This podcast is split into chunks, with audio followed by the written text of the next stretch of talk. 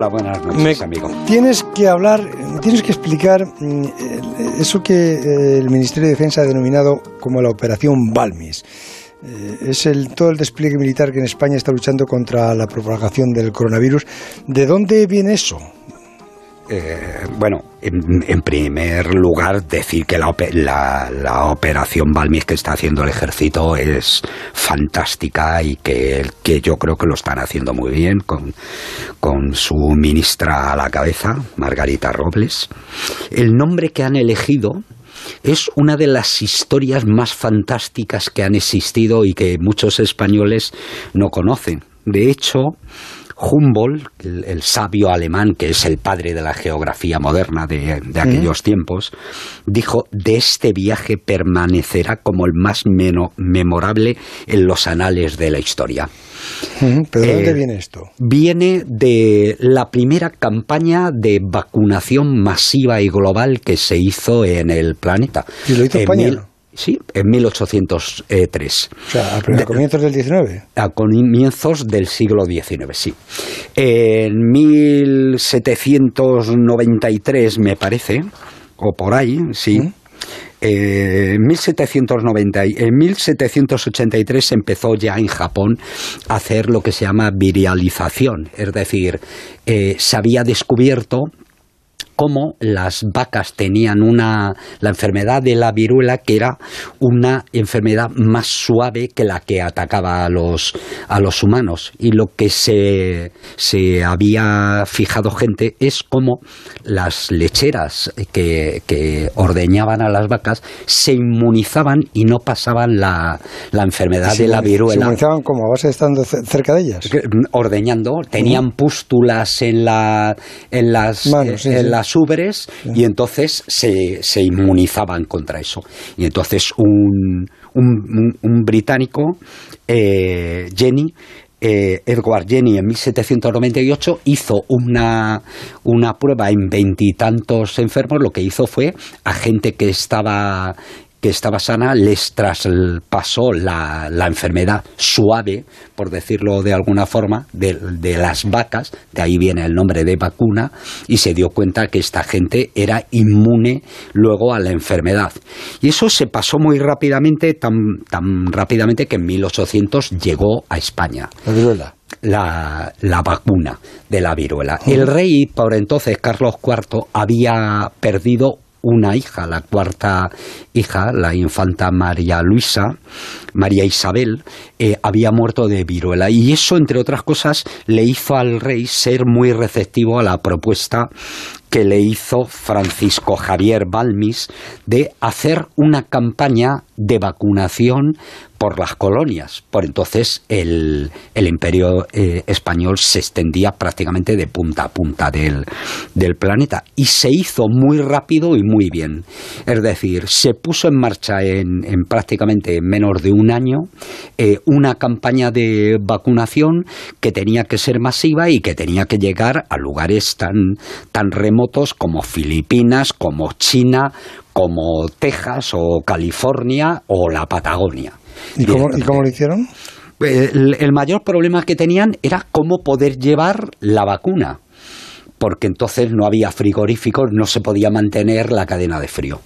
Y entonces lo que se les ocurrió es llevar a niños en, en el barco. Llevaron a veintitantos niños, unos libros dicen veintidós, otros veintiséis he leído, y lo que iban haciendo era eh, le inoculaban la enfermedad a uno de los niños, cuando le salía la, el, la pus, eh, lo sacaban, e, eso aguanta muy poco tiempo, unos días, y, luego si además no lo tienes eh, con calor y tal, aguanta menos, se lo iban trasladando a otro niño y así fueron, primero llegaron a Tenerife, vacunaron en Tenerife, de ahí pasaron al Caribe y entonces se dedicaron a, vacunar todo lo que es el centro de América, eh, Centroamérica, eh, México, hasta lo que hoy en día es Texas. Pero, pero, pero ¿quién era Francisco Javier Balmes? Era el médico de la corte, el médico de cámara de su majestad el mm. rey. Pero hay otro tipo que, que además me cae muy simpático, catalán, eh, Salvani, José Salvani, que va con él, es un chaval joven mucho más amable, porque Balmis es un tipo eh, con, cabeza científica muy bien dotado para la organización, pero quizás eh, es un tío más brusco.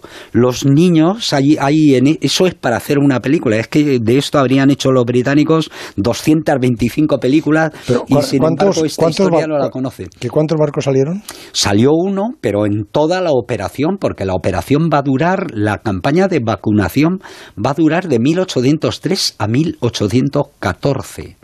Es una, eh, una campaña de... Estuvieron 11 años vacunando. Sí, sí, y en el que eh, entre medias eh, va a morir José Salvani, que es un chaval joven que tiene tuberculosis, que se embarca en esa historia y va a terminar muriendo en Cochabamba llevando a cabo la vacunación y no solamente eh, vacunan a cientos de miles de personas eh, y salvando millones de personas, porque no solamente vacunan, sino que van por los pueblos enseñando a vacunar. Y además logran que el rey en 1805 cree las juntas de vacunación y, y que por ley haga en 1805, cuando no se sabía prácticamente lo que eran las vacunas, que en todos los hospitales hubiera una habitación para mantener las, las vacunas a salvo.